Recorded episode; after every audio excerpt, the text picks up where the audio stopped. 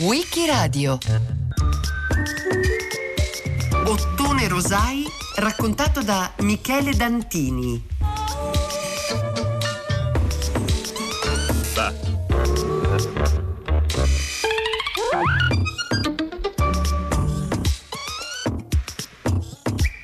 Ottone Rosai è un caso singolare nella storia dell'arte del Novecento. Attorno al nome dell'artista, che nasce a Firenze il 28 aprile del 1895, ferve ancora oggi un collezionismo cittadino, talvolta minuto e devoto, mai pago di acquistare omini e stradine. Questa devozione, tutta fiorentina e toscana, tuttavia, non giova necessariamente a Rosai, che attende ancora oggi di essere adeguatamente collocato nel contesto nazionale.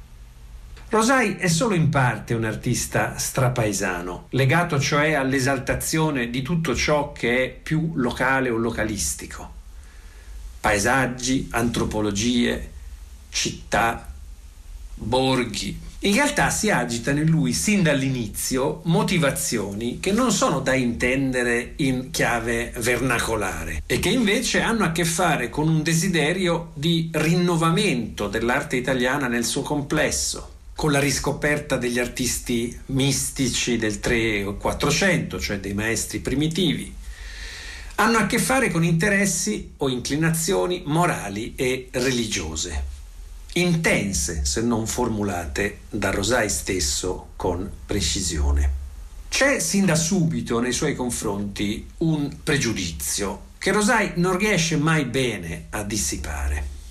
Un pregiudizio o un equivoco e questo equivoco si chiama soffici, Ardengo Soffici, che di Rosai è il primo mentore. L'ambigua acclamazione sofficiana di Rosai come di un pittore illetterato, una sorta di teppista o apache, un figlio del popolo, una sorta di atavismo, accompagnato dalla lugubre fama di squadrista, grava ancora oggi sul ricordo dell'artista. Non v'è bellezza se non nella lotta. Occorre odiare biblioteche e musei perché ostacolano lo slancio del genio. Sono alcune tra le violente proposte marinettiane che non tarderanno a chiamare a raccolta, nell'Italia provinciale e culturalmente sonnolenta, un gruppo di spiriti innovatori, poeti, scrittori e in un secondo tempo anche pittori. Dal punto di vista sociale, i pittori e i letterati futuristi sono per la maggior parte di estrazione piccolo borghese e provinciale. Odiano la provincia ma rimangono per molti versi legati ad essa, così come non sanno staccarsi dai valori familiari che a parole sbeffeggiano. Politicamente rivelano tutti forti tendenze anarchiche o anarcoidi, ma sono al tempo stesso ostinati nazionalisti e al momento opportuno saranno interventisti. Nella poetica e nel fare artistico palesano paradossalmente, sotto la furia innovatrice, forti agganci col passato, con la tradizione. Gli esordi di Rosai sono all'insegna del futurismo di Lacerba, la celebre rivista fondata da Soffici e Papini nel 1914 a Firenze. Chiassosa, esuberante, provocatoria, anche scurrile, tuttavia aperta a una mirabile congerie di collaborazioni internazionali che rendono Lacerba, per un lasso di tempo non brevissimo, uno dei fogli più stimolanti e accreditati dell'avanguardia internazionale. Nella primavera del 1914 la Cerba, o meglio la copertina di La Cerba, finisce ad esempio su un collage di Picasso. A riprova della grande circolazione europea del foglio fiorentino e dell'interesse che le polemiche destate ad arte dal duo Soffici e Papini rivestono. A questa data, siamo cioè nell'immediata vigilia della prima guerra mondiale, essere o fingere di essere teppisti culturali, e cioè sarcastici, beceri, regionalistici, adottare posture eterodosse, deridere l'alta cultura, è parte del gioco, a Firenze e altrove. Un gioco che è sì futurista, ma solo tra mille eccezioni per i fiorentini Nessun culto marinettiano della macchina per Soffici o Papini, né della modernità industriale, e invece un sottile vagheggiamento della campagna e del popolo toscano, rievocato quasi in una edizione senza tempo del popolo libertario e ribelle dell'epoca dei Ciompi. E in più il netto rifiuto della politica parlamentare, delle mediazioni associate al discorso pubblico, di Roma capitale, dell'arte che incontra più facilmente il favore di collezionisti e istituzioni nell'Italia dei Savoia. Rosai prende parte al futurismo fiorentino appena prima di partire per la guerra, interventista e volontario, e distinguersi qui per atti di coraggio. In trincea, a lui come a tanti altri, gli appare il cuore stesso di ciò che chiama patria e che celebrerà in seguito, in stridente polemica con il fascismo regime. Coraggio, generosità, solidarietà, responsabilità. Queste gli appaiono le doti di quell'Italia di fanti e piccoli ufficiali, dischiusa ai suoi occhi dall'esperienza della prima guerra mondiale. L'artista ci appare qui molto vicino a quei triestini giunti nell'anteguerra a Firenze, reclutati dalla Voce, la rivista di Prezzolini, e partiti poi per combattere contro l'Austria. Scipio Slataper, ad esempio, di cui Rosai è grande estimatore e amico. Sullo sfondo di questa sua prima educazione sentimentale, fiorentina sì ma per niente localistica in senso deteriore, intravediamo talune fonti russe del populismo di Rosai, fonti letterarie. Tolstoi e Dostoevsky, ad esempio, che certo sono tra le letture d'obbligo di quel frangente storico e politico nazionale e per la giovane generazione di intellettuali che si viene formando nelle trincee della prima guerra mondiale. Non è già diverso allora osservare gli omini di Rosai come, almeno in parte, nei limiti che a Rosai sono possibili, dostoevskiani uomini del sottosuolo? E non invece come semplici macchiette senza più collera né rivelazione? L'inclinazione di Rosai è ora intima, ora giocosa, anche beffarda, ma mai troppo aspra. Nel primo dopoguerra l'artista ci sorprende con una serie di disegni infantili che restano tra le sue cose più felici. Nascono nature morte di grande semplicità e scene di genere, quasi all'insegna di un gusto bambocciante ritrovato. Uomini dei piccoli ceti impegnati a giocare a carte, alla toppa o altro, sullo sfondo di quella Firenze popolare che Rosai conosce meglio. E donne altrettanto minute che si fermano a conversare per strada o attendono sulle porte. Queste immagini, distanti dal nostro gusto per l'insistito ricorso all'aneddoto e la risentita inclinazione crepuscolare che talvolta le attraversa, riflettono l'interesse di Rosai per la tradizione macchiaiola e accompagnano le polemiche di parte strapaesana e selvaggia contro l'uso commerciale di Firenze avviata a divenire città della moda e del turismo internazionale. No, il primo cavaglio di pelle è fatto, è aggredita una signora, c'è pizza un coltello in gola. E quasi siamo fatti da. Questa è la voce del pittore Ottone Rosai, fiorentino. L'artista amava spesso mescolarsi con la gente più disparata delle osterie, ad esempio quelle di Borgo San Jacopo, in via Fontanella. Rosai amava vivere tra il popolo, in mezzo a persone semplici e laboriose. Rosai stesso del resto era un uomo semplice, spontaneo. All'immediato dopoguerra e ai primi anni venti data l'adesione di Rosai al fascismo movimento. In linea con i pronunciamenti sansepolcristi di Mussolini, che al tempo si muove in stretta collaborazione con Marinetti, Rosai intende il fascismo come un movimento di riscossa nazionale di cui sono protagonisti gli artisti, gli ex combattenti, i piccoli ceti. C'è grande confusione sul curriculum di squadrista di Rosai, ma c'è da ritenere che Rosai, tanto vociferante quanto timido, non abbia mai fatto parte di chissà quali spedizioni punitive. Certo è che la delusione in lui nei confronti di quel fascismo e di quel Mussolini in cui ha confidato matura presto. Forse già prima del delitto Matteotti, sicuramente subito dopo, quando Rosai, e esistono testimonianze indubbie in proposito, ad esempio di Ernesto Rossi, si avvicina a Italia Libera e contribuisce alla propaganda antifascista. Rosai antifascista dunque dopo il 1924? Neppure questo sembra vero.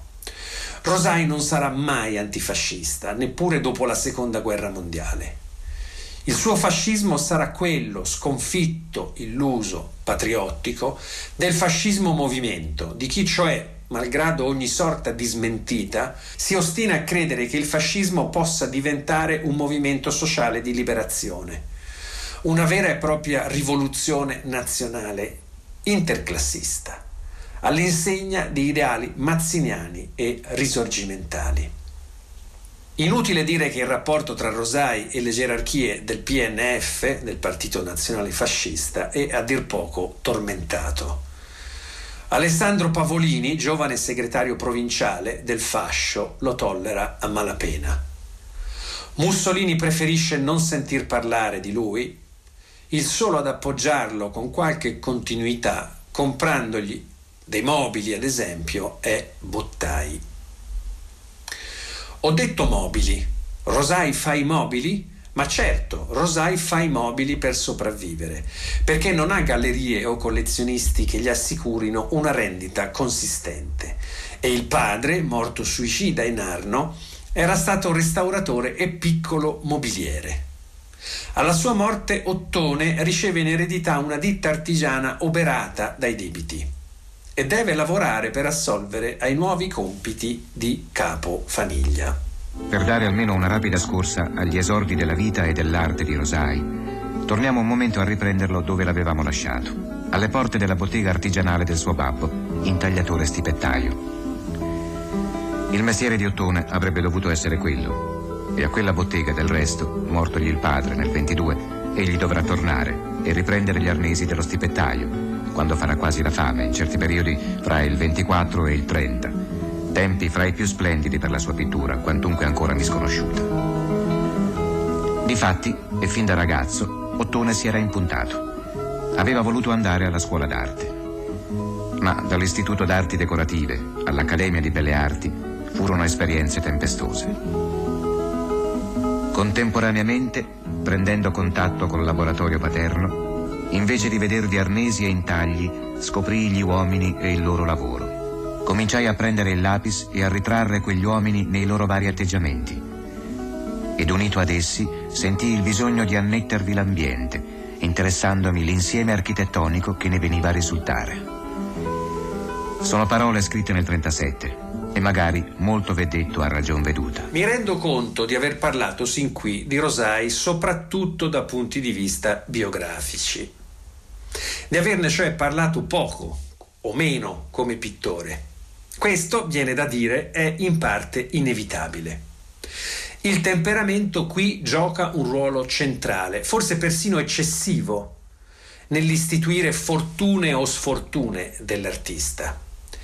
E non c'è solo la biografia politica di Rosai a congiurare contro la biografia artistica, c'è anche la biografia erotica. Perché Rosai sconta la sua omosessualità con un'esistenza condotta spesso ai margini, per così dire selvatica e braccata per tutto il ventennio. Questa sua componente, tra virgolette, maledetta ha in realtà grande importanza per la sua ispirazione, anche se oggi sventuratamente restano poche testimonianze pittoriche degli amori e delle infatuazioni eh, proibite. Tuttavia occorre ammettere se c'è stata davvero una resistenza inflessibile al regime, un'eresia di Rosai, che lo identifica in primo luogo Ebbene, questa al tempo è passata molto più per la franca ammissione del tormento omoerotico che per una qualche affermazione politico-ideologica di marca antifascista. E anche questo Rosai dei ritratti e dei nudi omoerotici, oggi in buona parte dispersi, a giocare un ruolo importante nella carriera dell'artista, a convincere i contemporanei, soprattutto i più giovani, della grande sincerità della sua opera. Chiamato nel 1930 a Milano da Edoardo Persico per tenere una prestigiosa personale alla Galleria del Milione, Rosai è a questa data un artista tra i più importanti in Italia. Fonte di ispirazione per i giovani romani di via Cavour, Scipione e Mafai e ancor più per Guttuso. Possiamo parlare riguardo alla sua pittura di una sorta di espressionismo figurativo pervaso di enfasi localistiche e memorie tratte dalla storia dell'arte toscana. Tuttavia non mancano in lui riferimenti all'arte tedesca contemporanea e basti pensare a Grostz e a Cézanne, peraltro ben rappresentato al tempo a Firenze in collezioni note a chiunque. Prevalgono in Rosai su tutto gli omaggi ai grandi artisti del 3 e del 400, da Giotto a Beato Angelico a Masaccio. Masaccio è il suo vero prediletto e di lui Rosai tende a dare un'interpretazione sin troppo rocciosa e popolare, in chiave anti-impressionista e anti-francese. È a questa data, dunque intorno al 1930, che Soffici getta la sua ombra sulla crescente fama nazionale di Rosai, presentandone, o meglio ripresentandone l'attività in chiave paesana e provincialistica, quasi Rosai fosse un pittore analfabeta. Cosa che Rosai, pur non in possesso di un'educazione liceale, universitaria e per così dire formale, non è affatto. Verifichiamo facilmente il punto di vista di Soffici, quantomeno una prima volta, se leggiamo la presentazione in catalogo per la prima mostra di Rosai fuori Firenze alla Casa d'Arte Bragaglia di Roma nel novembre del 1922. Dunque a neppure un mese di distanza dalla marcia su Roma. E ritroviamo gli stessi luoghi comuni nella prefazione ancora di Soffici a via Toscanella di Rosai apparso a Firenze per Vallecchi nel 1930. Qui, all'insegna di un determinato eh, sciovinismo toscano e lascerbiamo, soffici, antiunitario, antiromano, di Rosai si richiamano appunto l'indole teppistica e plebeistica e i precedenti in chiave squadrista, in chiave dunque di fascismo delle origini, violento e provincialistico, in una misura che sembra andare decisamente oltre il lecito allo storico, con un atteggiamento da parte di soffici che appare enigmaticamente ambivalente, in cui ammirazione e dispetto per Rosai, forse invidia, o per meglio dire desiderio di riconoscimento da parte del regime e delusione per esserne ignorato, si intrecciano in modi che è difficile districare. Rosai dipingeva paesaggi delicatissimi, trasparenti. Tra i soggetti preferiti, le chiese più belle di Firenze. Una preziosa testimonianza ce la porge lo scrittore Romano Birenghi. L'ultima volta che andai a trovarlo in via Toscanella, mi disse: Io cerco il colore che è necessario al quadro, sulla tela e non sulla tavolozza.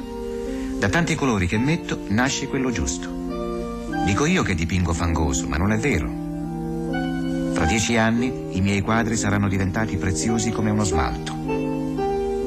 Io sono puro come un antico pittore senese. Nel secondo dopoguerra, e soprattutto a partire dai tardi anni 60, si è forse creduto di rendere un buon servigio a Rosai prestando attenzione soprattutto ai quadri come a dimenticare per un po' gli scritti.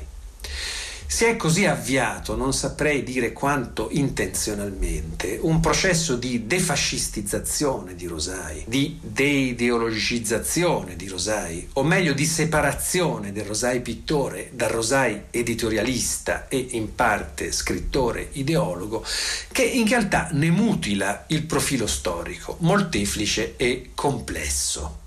Rosai è stato pittore nel senso in cui credeva di doverlo essere. dunque pittore militante, accompagnando l'attività pittorica con continui interventi a stampa e la pubblicazione di testi spesso polemici, di cui oggi si è quasi persa memoria.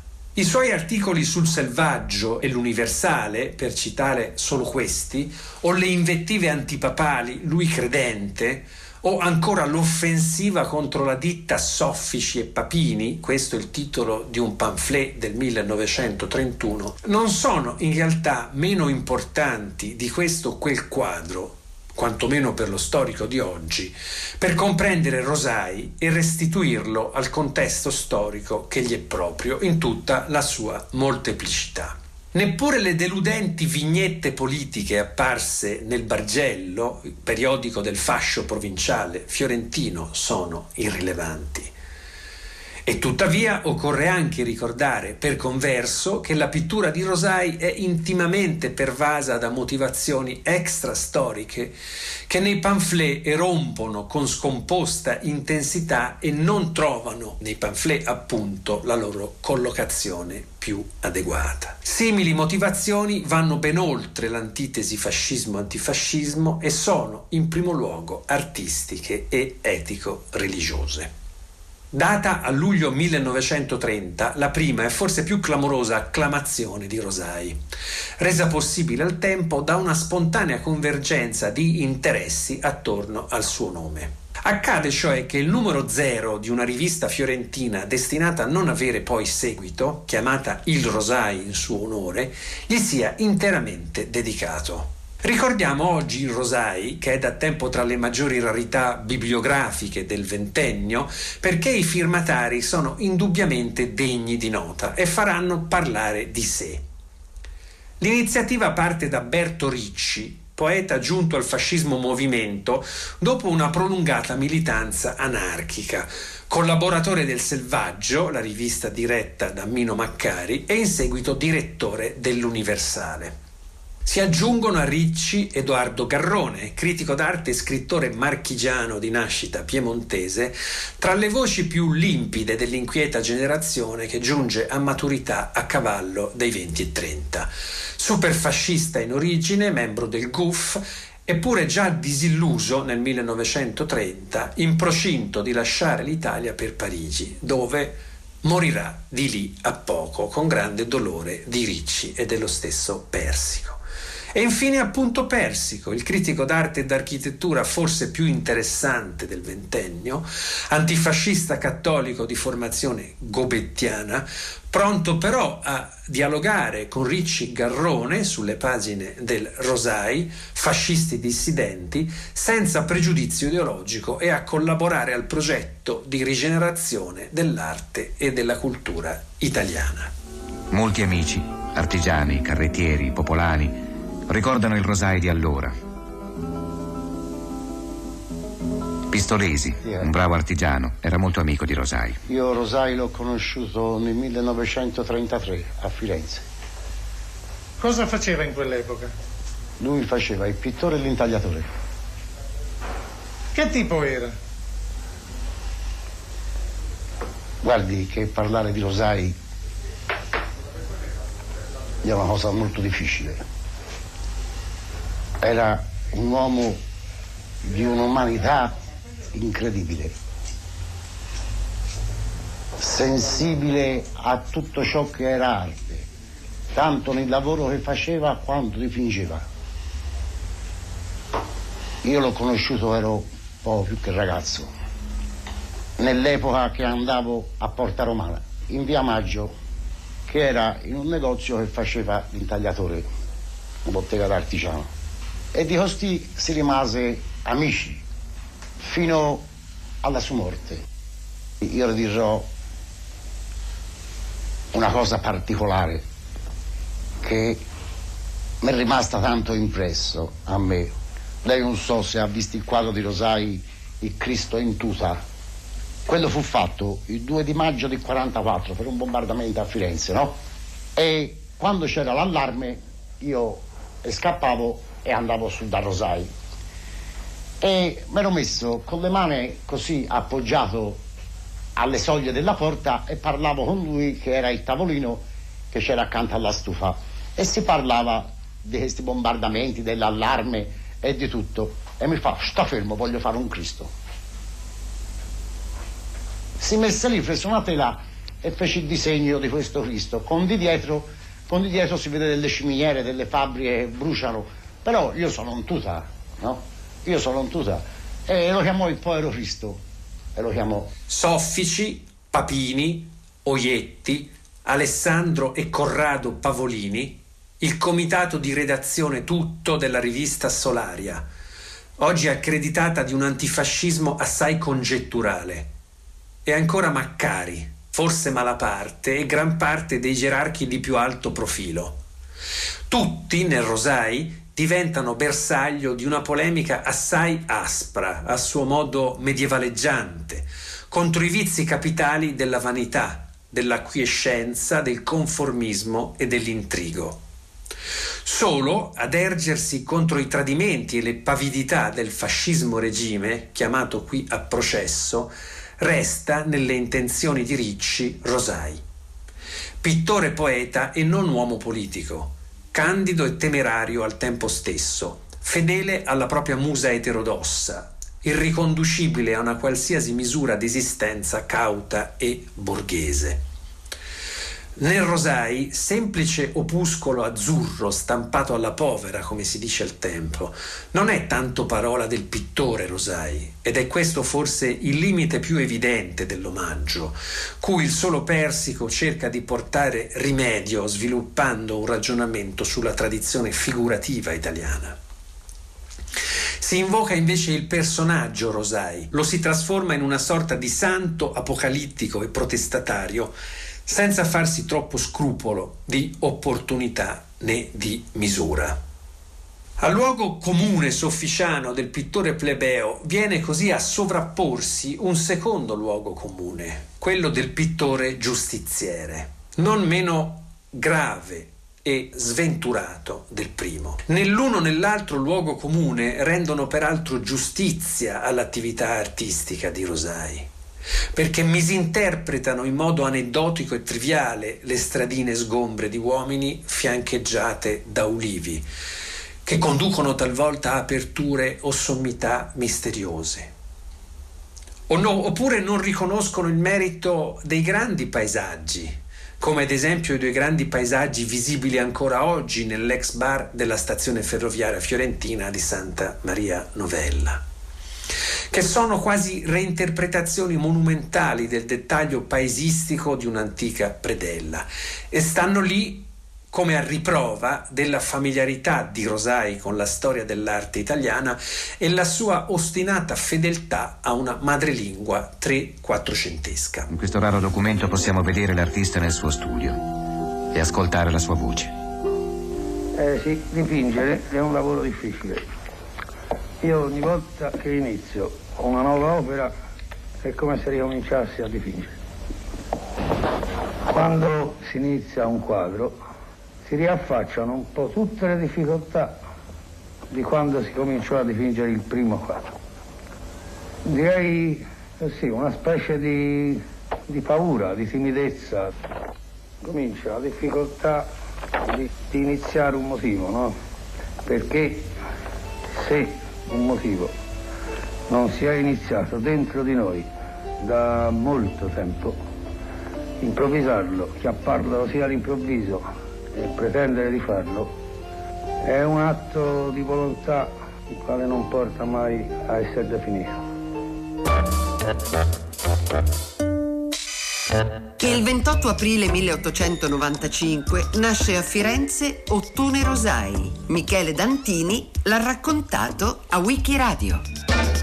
A cura di Loredana Rotundo, con Marcello Anselmo, Antonella Borghi, Natascia Cerqueti, Lorenzo Pavolini e Roberta Vespa. Per riascoltare e scaricare il programma vai sul sito di Radio 3 o scarica l'app Rai Play Radio.